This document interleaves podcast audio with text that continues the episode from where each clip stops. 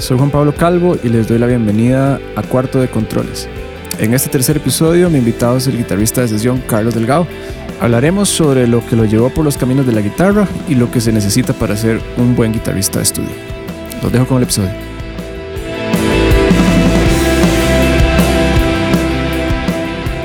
Madre, muchas gracias por, por, estar aquí. Te agradezco mucho la visita y, y, el tiempo.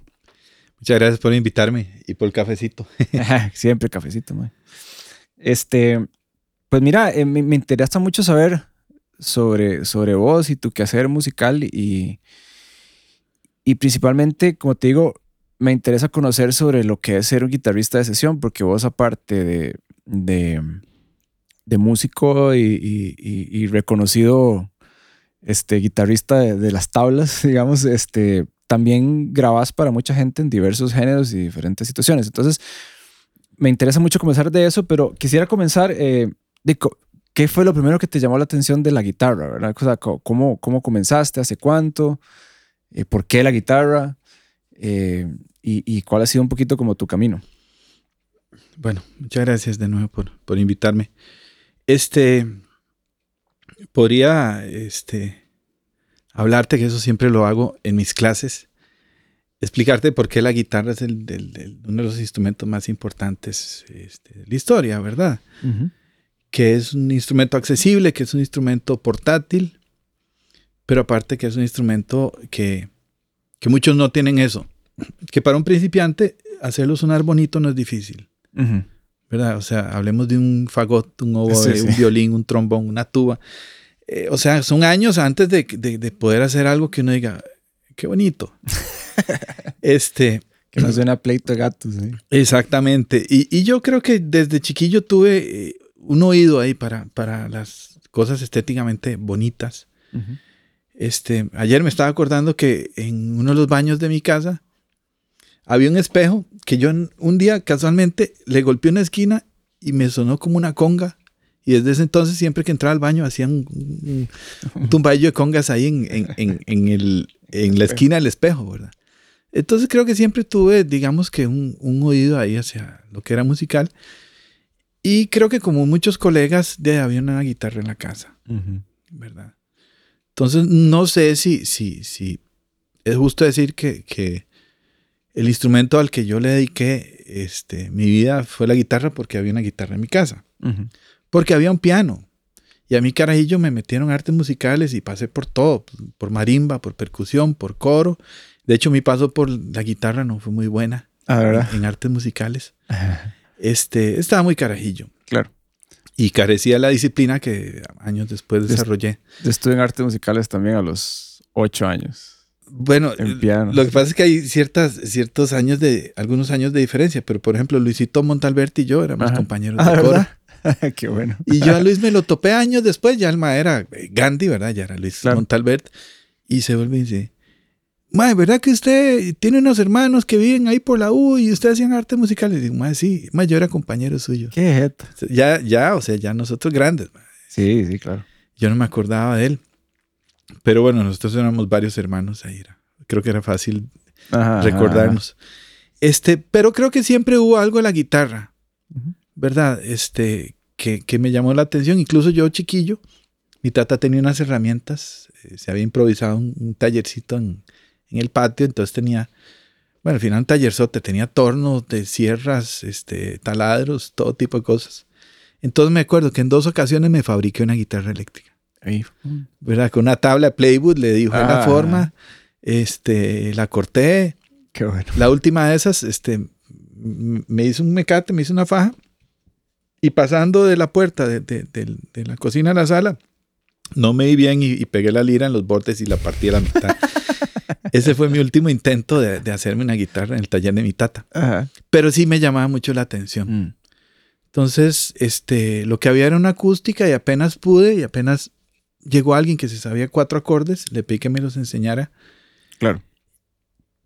Y a partir de ahí, perdón, ya no existió otro instrumento. Mm.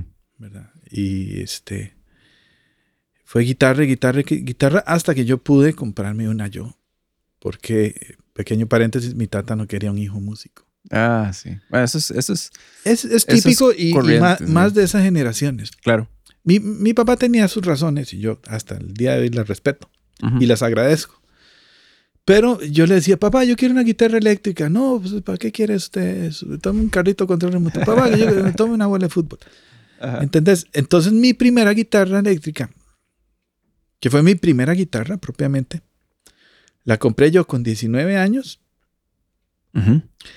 Este, juntando las mesadas que me, da, que me dan mis tatas. Ah, sí. Tampoco es que yo eh, fui a, ¿Qué era esa guitarra? Eh, era una, eh, era una Yamaha RGX. Ah, esas son bonitas. Las que tiran el clavijero como, como puntiagudo. El, el modelo, así como ah, rockerón, muy ochentero. Sí, sí, sí, sí, Entry level era un modelo que tenía solo una humbucker en, en, en, el puente. De hecho, años después traté de rastrearla porque yo, yo me enteré que se vino aquí a Cartago esa guitarra ah, y me puse detrás de ella. Nunca la recuperé. Ahora, el, el año pasado me compré una RGX idéntica. Ajá por, la nostalgia, pero un modelo ya sí. hecha en Japón, más bien claro, de guitarra, que la fui a traer a Turrialba. De verdad. Me la fui a traer de, de, Son bien codiciadas esas guitarras, ¿verdad? Son hay como, impresionantes. Hay como, una muy buena... No, no tenés idea de lo que suena, de lo que afina. El Floyd Rose es fenomenal. Qué bueno. Es una súper guitarra, ahí la tengo. Y, y, fue más como la vara esa romántica de que era igual a mi primera guitarra, el mismo color y todo. ¿Qué tal? Este, entonces, eh, sí, me costó 17 mil colones en 1990, finales de 1994. Claro, bueno, ahora que hablas de los 90, yo creo que también fue una buena época para uno, para uno volverse loco con la guitarra, ah, ¿verdad? era una época en la que la guitarra era Dios. O sea, todas las bandas, todo lo que sonaba era Estaba, guitarra, oriented, guitarra, oriented music. O sea, era... yo, yo, yo, le debo, digamos que mi, mi, mi pasión a la guitarra eh, Primero que yo, no sé cómo, tenía dos cassettes de Soda Stereo. Cassettes. El Canción Animal y el Doble Vida. Qué bueno. Discasazazos. Yo me acuerdo ponerlos en la transeta de, mi tata e imaginarme yo tocando, conciertos, ¿verdad? Aparte de los bretes de guitarra Cerati. Sí, sí. Fuera serie. Y después, que creo que mi hermanillo mayor llegó con The Wall. de, Con The Wall, ah, sí. Entonces ya imagínate. Listo. Este, eh, y eso incluso creo que, que, forjaron mucho mi estilo. O sea, yo sin, sin, sin, sin, quererlo, siempre me he tirado mucho al tipo de sonido, el tipo de, de, lead de, de Gilmour, ¿verdad? Aparte que no soy de manos rápidas. Pero tal vez es, es, es, es un efecto y no una causa, ¿verdad? Claro. Este, y la otra, que el, trabajo de, acompañamiento de Cerati me parece brillante y muchas veces es una referencia muy grande para mis trabajos también. Claro. Buenísimo. Y, luego de que, de que la guitarra fue el innegable camino, digamos, ¿qué momento decidiste que ibas a hacer de eso tu profesión y, en qué forma? Yo no, no, decidí, yo nunca dije me voy a dedicar a esto. Este, y nunca trabajé, digamos, que en función a. Nunca dije, bueno, me voy a meter a artes musicales para tener título y poder ser profesor. Sí. Voy a. O sea, me gustaba mucho. Apenas pude. Este. Eh, eh, me acuerdo que en un concierto de Liverpool, ahí por 1994, en esa misma época, me acababa yo de comprar la guitarra estaba tocando Liverpool y estaba Bernal Villegas de guitarrista ah. en esa época. Y yo andaba con unos amigos y un amigo mío que también era guitarrista, que tenía problemas de vista. Me dice, ma, acompáñame, es que ahí está Bernal Villegas y yo soy fan, lo quiero ir a conocer. ¿Qué tal? Entonces yo lo acompañé porque el ma no veía bien. Y entonces aprovechamos y el ma estaba sentado en una mesa después del chivo y el ma, Bernal, que yo lo admiro mucho, no sé qué. Y Bernal, que es un pan de Dios, este, a mucho gusto, ¿cómo te ah, llamas? y, entonces yo aproveché y le dije, ¿usted no da clases? Y me dice, sí, búsqueme, soy el único Bernal Villegas de las páginas amarillas. o de la guía telefónica. Qué me éxito. Dice. Me dice, soy el, el, único Bernal Villegas de la, de la guía telefónica. Al día siguiente, cuando llegué a buscar, había dos. Ay, no. y yo, como soy tímido y nervioso y todo, llamé al primer número y por dicha era él. Ah, bueno. Pero de ahí, eso empezó primero un, un, proceso de, de, varios años de ser alumno de él, de hacernos amigos así encarecidos. O sea, yo. Claro. La muerte de la mamá de Bernal la lloré como, como si fuera mi mamá. De verdad. Este. Sí, sí, gente que, que, que yo quería mucho. Y Bernal hasta la fecha es, es, es amigo de la, de la familia. Claro. Padrino de mis sobrinos. Ah, sí. Este estuvo invitado a mi boda. Este, mucho, mucho, mucho cariño. Pero antes que eso, fu- fui alumno de él dos años y yo sigo pensando que es uno de los mejores guitarristas de, del país. Sí, Bernal es increíble. Este, Y una, una sorpresa que me llevé con Bernal fue escucharlo, que yo no le había puesto atención, escucharlo tocar guitarra acústica. ah, Es fenomenal. fenomenal, es- como pocos, como sí, pocos. Sí, sí, sí. Aparte tiene un sentido primero rítmico. Yo, yo, yo siento que él me enseñó, porque yo aparte, después de que fui alumno de él dos años, entré a tocar, toqué dos años con suite doble, Ah, ok. segunda guitarra. Ah, sí. No y, sabía. y me tocó hacer en vivo lo que el MAE había hecho en el estudio. Ah, la puta. Y Bernal es un guitarrista rítmico fuera de serie. Ujú. Entonces con él entendí yo que, que la función de una guitarra rítmica, Claro. ¿verdad? Y todavía la estoy trabajando, todavía estoy Es- tratando de es- perfeccionar eso. Pero él, él fue la escuela porque yo entré muy pollo, ¿verdad? Muy eh, wet behind your ears, como dicen, a hacer varas que había grabado uno de los mejores guitarristas del país. Claro. Y me tomó un periodo de, de- de- de ajuste que años después me enteré que eh, mi, mi puesto estuvo a punto de, de- de- de- estuve a punto del despido más de una vez y no, no tenía ¿De verdad? idea, ¿verdad? De- Pero ya, le, le, pus- le puse ganas y, y en esos dos años siento que, que aprendí mucho, Claro. mejoré mucho. Y fue una escuela enorme. Pero sí, de, de Bernal aprendí yo muchas cosas del- del- de, la estética de la guitarra, Ujú, ujú, que siento que es una de las cosas que la gente descuida. ujú. O sea, estamos muy enfocados en, en el MAE que está parado adelante con, Sí. con- con el pie encima del monitor, a lo Petrucci, echando ráfagas ahí. De... Sí, sí, sí, sí, sí. de hecho, una vez estaba lloviendo, estaba yo viendo Sí. este, este el documental de Michael Jackson que se llama El This Is It. El This Is It, ujú. Y estaba viéndolo con unos amigos y sale Oriente y alguien dice, qué bueno Oriente. Y le digo, "Mae, perdón. El negrillo que está atrás haciendo acordes, ese es el mae. Ese es el mae bravo ahí. De fijo. Porque, o sea, ella se para adelante, este, muy cute, el, el pelo suelto y, se, se echa los solos de beat. Pero ¿quién está sosteniendo eso? ¿Quién Sí. está haciendo el brete de Luke Sí, sí, en, sí, en- sí. en- en- en el disco? Este, y siento que, que, que, que hemos categóricamente discriminado en la guitarra rítmica, que es el 95% de la canción. Total. ¿verdad? En eso estoy muy de acuerdo, porque. Y, y ahora vamos probablemente a profundizar un poco más. A mí, de las cosas que más, más, más, más me he preocupado por aprender, primero grabando y, y pidiéndole a las bandas y todo, es el sonido de la guitarra rítmica. Para mí ese es o sea, un, un solo, mae, o sea, el sonido de un lead vos lo sacás con cuatro tuiqueos de una perilla, digamos. claro. Pero el de la guitarra rítmica, por cada una de las partes de la canción, la Mm. dinámica de la canción, el Mm. tono, el tipo de pastilla, o sea, es, es muchísimo, es un trabajo muchísimo más complejo y de mucha más sensibilidad y conocimiento de las posibilidades del instrumento, además de los Totalmente, voicings de los acordes y de dónde Totalmente. tocarlo. Y yo creo que, que, y ahí te doy la razón, que es un trabajo de, de constante investigación ¿verdad? y sensibilización, además. Sí, creo que el, el- el- tenés que agudizar el- la oreja más que los dedos. Exacto. Este, y bueno, yo mi- mis años de guitarrista de estudio siempre he, antepuesto una, una frase a todo lo que hago, que es lo que la canción necesita. Sí. Total. Y creo que, o sea, si, si yo tuviera que resumir mi profesión de sesionista a, a un concepto es ese. Sí. What does the song need? De una. De una vez.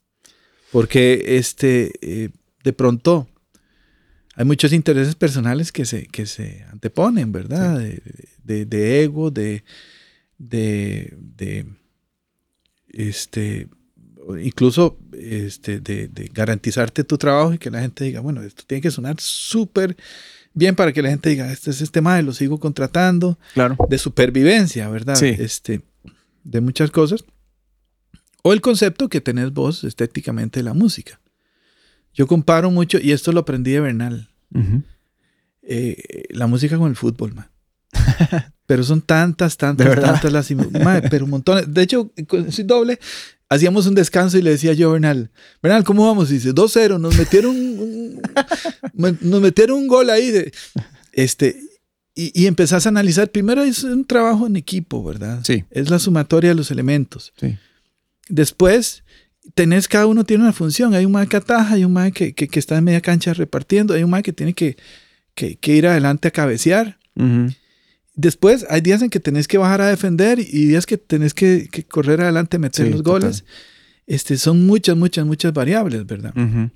Y por ejemplo, yo siempre digo que este, si un maestro se para y empieza a hacer un solo y dura 15 minutos echándose un solo de guitarra, para mí es, es el equivalente a un que agarra la bola y se trata de bailar a todo el mundo para ir a meter el gol. Sí, claro. O sea, puedes, Sí. puedes hacer un, un gol con eso y puedes ganar un partido con eso, mae. Pero yo soy fan de, de, de, de, de Wilmer, el Pato López.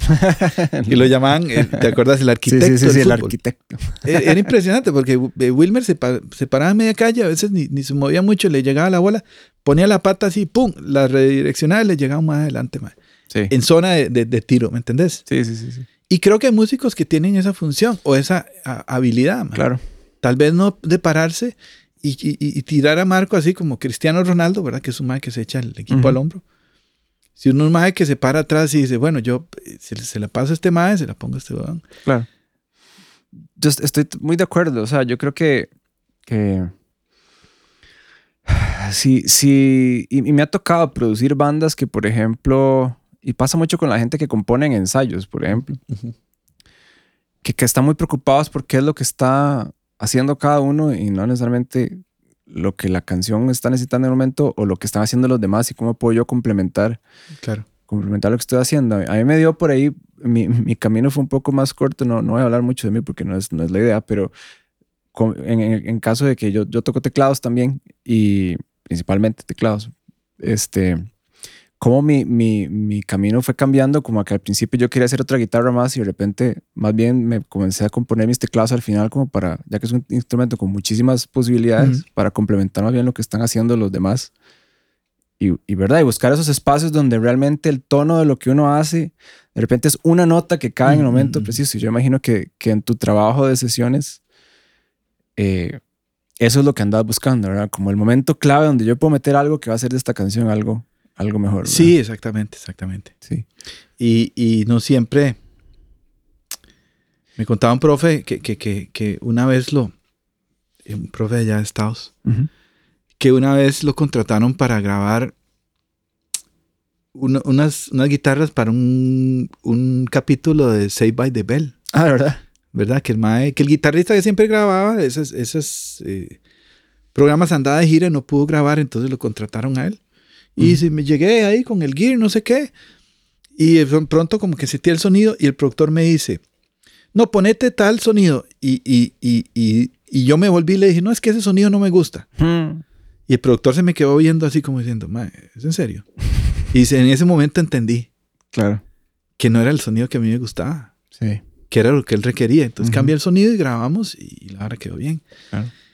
Pero eh, eso, ¿verdad? Una vez, este, este, llegó un amigo mío a una prueba de sonido y me oyó probar la guitarra y me dice, madre, pero ese sonido, eh, es que te hace falta tal cosa, y tal cosa. Y yo le dije, ¿vos escuchaste la música que vamos a tocar? Me dice, no. Es que la decisión de cómo está sonando está directamente supeditada al sonido del resto de la banda. mae". Eso es. Eso es, es que, que, que eso es tan importante, y es tan, tan difícil que la gente lo entienda. A veces a mí me, me, me ha tocado grabar guitarras, claro. Por eso yo, cuando en estudio, vos tal vez puedes relacionarte a, a, a, a esto, de llega el guitarrista, mae, el 4x12, mae, aquella hora suena fenomenal, gigante, espectacular, y todo el mundo dice, mae, es que este es el sonido, ¿verdad? Y muchos ingenieros recomiendan supuestamente, ¿verdad? Los, los que se supone que saben todo en YouTube que entonces uno tiene que buscar el sonido que uno oye en el cuarto es que tiene que grabar y yo es como y no y dónde cabe el bajo y, Mm. y dónde cabe la voz Es esto, Claro. esto ocupa todo el espectro Claro. de frecuencias y no funciona para nada Totalmente. verdad este qué tan importante es esa sensibilidad de, de, de manejar el tono del instrumento al punto en que vos sabes dónde calza dentro de la ecuación Yo creo que el primer paso es un, un tema de, de- de- eh, de humildad. Y, no lo digo en un sentido. Sí, sí. Estamos en un negocio do- donde, donde hay muchos egos. Sí. Todos los tenemos y, y- y creo que los necesitamos porque eh, es en un proceso en el que estamos constantemente tratando de mejorar y tratando de mejorar y tratando de mejorar. Si no creemos en lo que hacemos y no sentimos el avance y no nos paramos frente al espejo y vemos que hay músculo, o sea, Sí. si vos vas Sí, tres meses al gimnasio y seguís igual de flaco, no volvés a ir. man. Claro. Entonces creo que es necesario un poco ese amor propio y, y esas palmaditas en la espalda cuando alcanzas cierta Claro, cosa. no, por supuesto. Pero de pronto tenés que ser humilde para, para entender que tenés que servir a, a- a lo, que, lo que te está dando trabajo, o sea, Claro. remunerado o no, lo que, te, lo que te está contratando en ese momento. No sé si vos eh, fuiste cuando vino Abraham Laboriel, que lo llevaron a dar una, un taller, una charla en la U Latina, No, De la gratis. no de gratis, entonces fuimos todos, ¿verdad? Claro. Y el tipo, este, vos sabes que Laboriel es de los bajistas más grabados en la historia. Sí.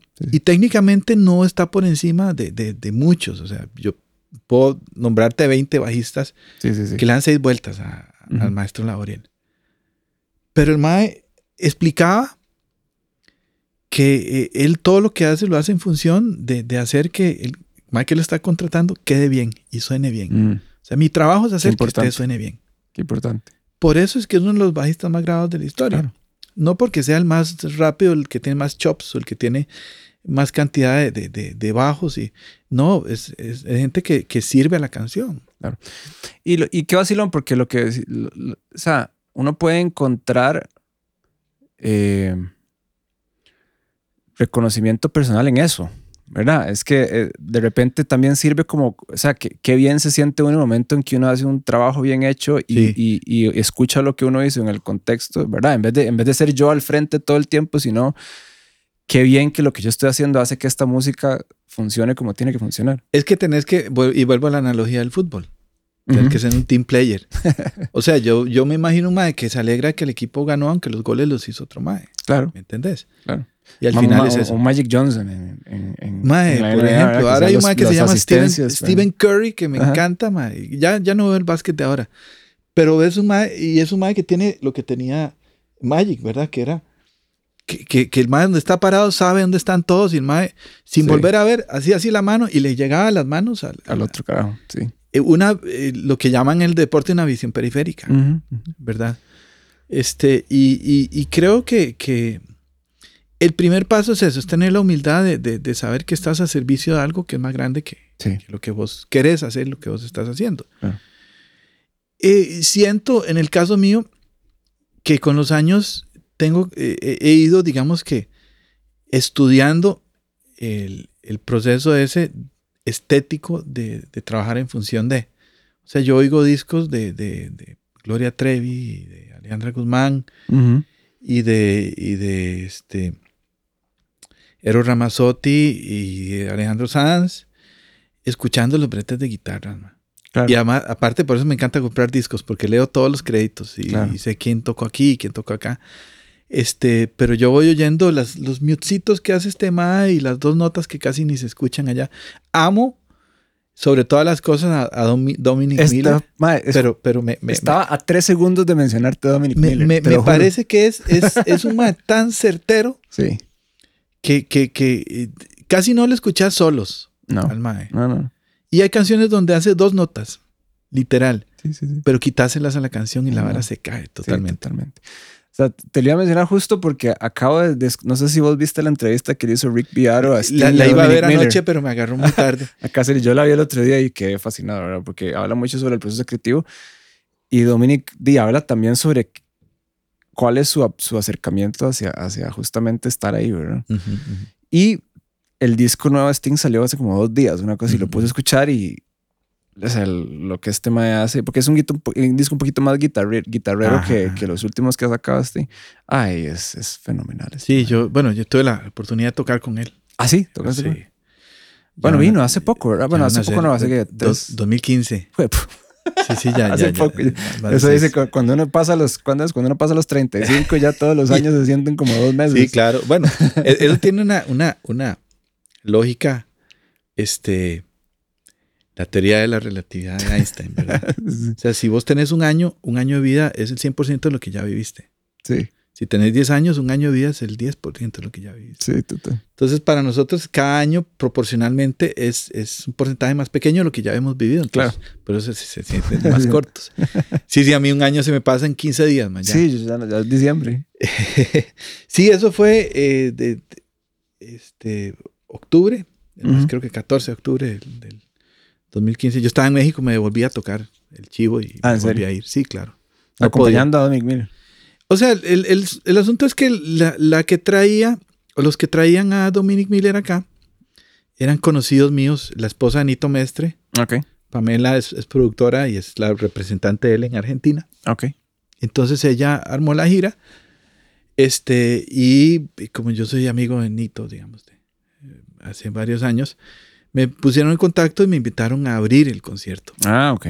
Entonces yo me fui con Ja- Javier Chávez y con Nelson Segura Ujú, ujú. y armamos, tocamos unos temitas instrumentales y los más nos invitaron a tocar como tres canciones. Ah, ellos. qué tanis. Era él y Michael Lindop, Hijo. el, el tecladista Sí, sí, sí, sí, de- de Level 40, 41, 42. Sí. sí. No. Level 41. 40 y algo, sí. Sí. Pero sí Este, sé quién es. impresionantes, pero, o sea, y yo terminé el chivo y le dije a, a, a Dominic Miller, yo le dije, yo tengo muchos años de ser fan suyo, pero después de hoy, mae, hasta la muerte. mae. De verdad. Impresionante. mae. Ese mae llegó, me conmueve solo acordarme, ese mae llegó con una guitarrita acústica. Nada más, sí, sí, sí, o sea, creo que ni, ni, ni, ni perillas tenía. Ajá. O sea, conectada a la lira, eso era todo lo que usó, mae. Una Sonó guitarra. increíble. Una guitarra acústica, acuérdense, de, de cuerpo pequeño. Ujú. Claro, seguro valía Sí, sí. 800 mil dólares. Y se pegó una cajilla directa y tocó. No falló una sola nota en toda la noche, man. Sí. Todo sonó impecable, perfecto, increíble, dinámicas, todo, todo, todo. O sea, que, que, que Sting en 30 años no lo haya soltado Sí, claro. y ha cambiado todos. O sea, Sting Excepto ha cambiado toda la alineación. Y Dominic Miller ahí está, no es casualidad. man. Claro. Este, un tipo, y lo que ese man tiene es este, una visión estética es- espectacular. Sí. Espectacular. Sí, es. Es. Yo lo que. Lo que. Lo que. No, no, no. voy- Lo que, lo que quería en este momento es repetir lo que ya dijiste. O sea, es, es, es carajo, con un gusto Sí, sí, y un, sí. Un, un pulso para meter las notas adecuadas donde tienen que estar, que es impresionante. Y una precisión eh, que te cagas. Sí. Perdón la palabra. Nada, no importa. Palabra- perdón, perdón la palabra precisión. Este, y el timing, la, la, Sí. o sea, vos ves que, que, que no pifea una nota. O sea, bueno, es que ya a ese nivel no, no pueden darse lujo. Sí, claro. No pueden darse el lujo de, de fallar. Pero todo, todo espectacular. man. Ujú. Entonces, sí, yo, yo soy fan del más allá por, por mérito propio, más Claro. allá de lo que le escuché con Sting. sí. Qué tonis. Y bueno, contanos un poco de. ah, Sacaste un disco solista el año pasado, ¿fue? Sí, sí, Ese sí, sí, sí, fue el sí. año pasado, no me estoy comiendo otros años. este, este, ¿qué te llevó a, a- a- a sacar música original? Porque yo creo que es el primer tuyo ya como sí, sí, solista, sí. ¿no? Igual, eh, Juan, para ese disco lo empecé en el 2007. Ok. Yo eh, me, me armé un estudiocito de grabación, un estudio, pues, hicimos Sí, sí. una inversión grande en, en Sabanilla en el 2007. Y ya teniendo, digamos, que la plataforma y demás, dije, "De, voy a empezar a hacer cosas mías. Claro. Yo no soy compositor. ¿Qué quiero decir con esto? Yo no estoy eh, comiéndome un cereal y me llegan eh, melodías a la cabeza y las tengo que escribir y las tengo que grabar. Yo, yo tuve que sentarme, digamos, que con, con, con, con serrucho, con lápiz y, y todo, decir, bueno, voy a hacer una canción por acá y voy a hacer otra por allá. En el proceso surgieron algunas ideas bonitas. Estoy muy orgulloso del disco. Suena muy bien. Este, Está bien hecho. eh, yo, yo, muchas gracias. Le, le puse mucho cariño, involucré a gente muy buena y muy entregada. Este, pero fue un proceso más, digamos que racional de, de- de componer canciones. En algunas de ellas apliqué eh, procesos y herramientas que estudié en, en- en Lama y, eh, bueno, escribo una melodía, después la armonizo. Hay un montón de Claro. cosas que son más ejercicio que inspiración. Hay otras pues que sí fueron más inspiradas. Yo me inspiro más cuando ya está el, el- el- el track sonando a la hora de improvisar o a la Claro. hora de tocar yo. Siento que ese es el, el momento ya más... Sí, cuando ya el, el esqueleto está armado y uno está tranquilo, que es una buena canción. Exactamente, pero yo tuve que construir las armonías y pues, bueno, esto tiene más lógica Ujú. así. Este, y, lo que pasa es que, bueno, de ahí uno tiende a, a, priorizar lo que te paga la renta, ¿verdad? Sí. Entonces, una vez que cerré el estudio, lo que me quedaron fueron las maquetillas y las anduve ahí bajo el brazo por años, ahí, hasta que en el 2015, creo, 2016, ya viviendo en México, tenía yo más tiempo libre. No tenía el volumen de trabajo que tengo acá, entonces dije, ¿en qué lo aprovecho? Y voy a hacer bien el disco. Entonces regrabé ah. todas las maquetas. Hablé con Gabriel Gutiérrez. Claro. Este que es de mis bateristas favoritos de la vida. sí. Porque aparte de, que es talentosísimo como baterista, es súper musical, man. Sí. Súper musical. Y le pedí el favor de que me grabaran las baterías. Entonces las grabó ahí donde Yamal. me, me mandó todos los tracks. Entonces hablé con un bajista que había estudiado conmigo en Los Ángeles. Y le pedí que me grabara todos los bajos, el mismo proceso. Y ya digamos que para eh, finales del 2019 ya tenía yo tracks de batería y bajo ya grabados. Maxito escribió él, me, me grabó un tema que era de él. O sea, el disco tiene 10 canciones, hay un tema. Un tema Max. El tema más bonito es de Max. bueno, también Max es, es, es, eh, Max es un musicazo. este, y entonces ya tenía yo 10 tracks y de nuevo lo, lo, volví como a embodegar porque de ahí pasa uno eh, trabajando. Sí. Y cuando se vino la pandemia nos, y nos encerraron, dije, bueno, ya este es el momento. Tengo tiempo libre agarré, yo siempre trabajo de noche. A mi esposa le encanta. es muy feliz se pone cuando llego a las 3 de la mañana a acostarme. este, y la despierto.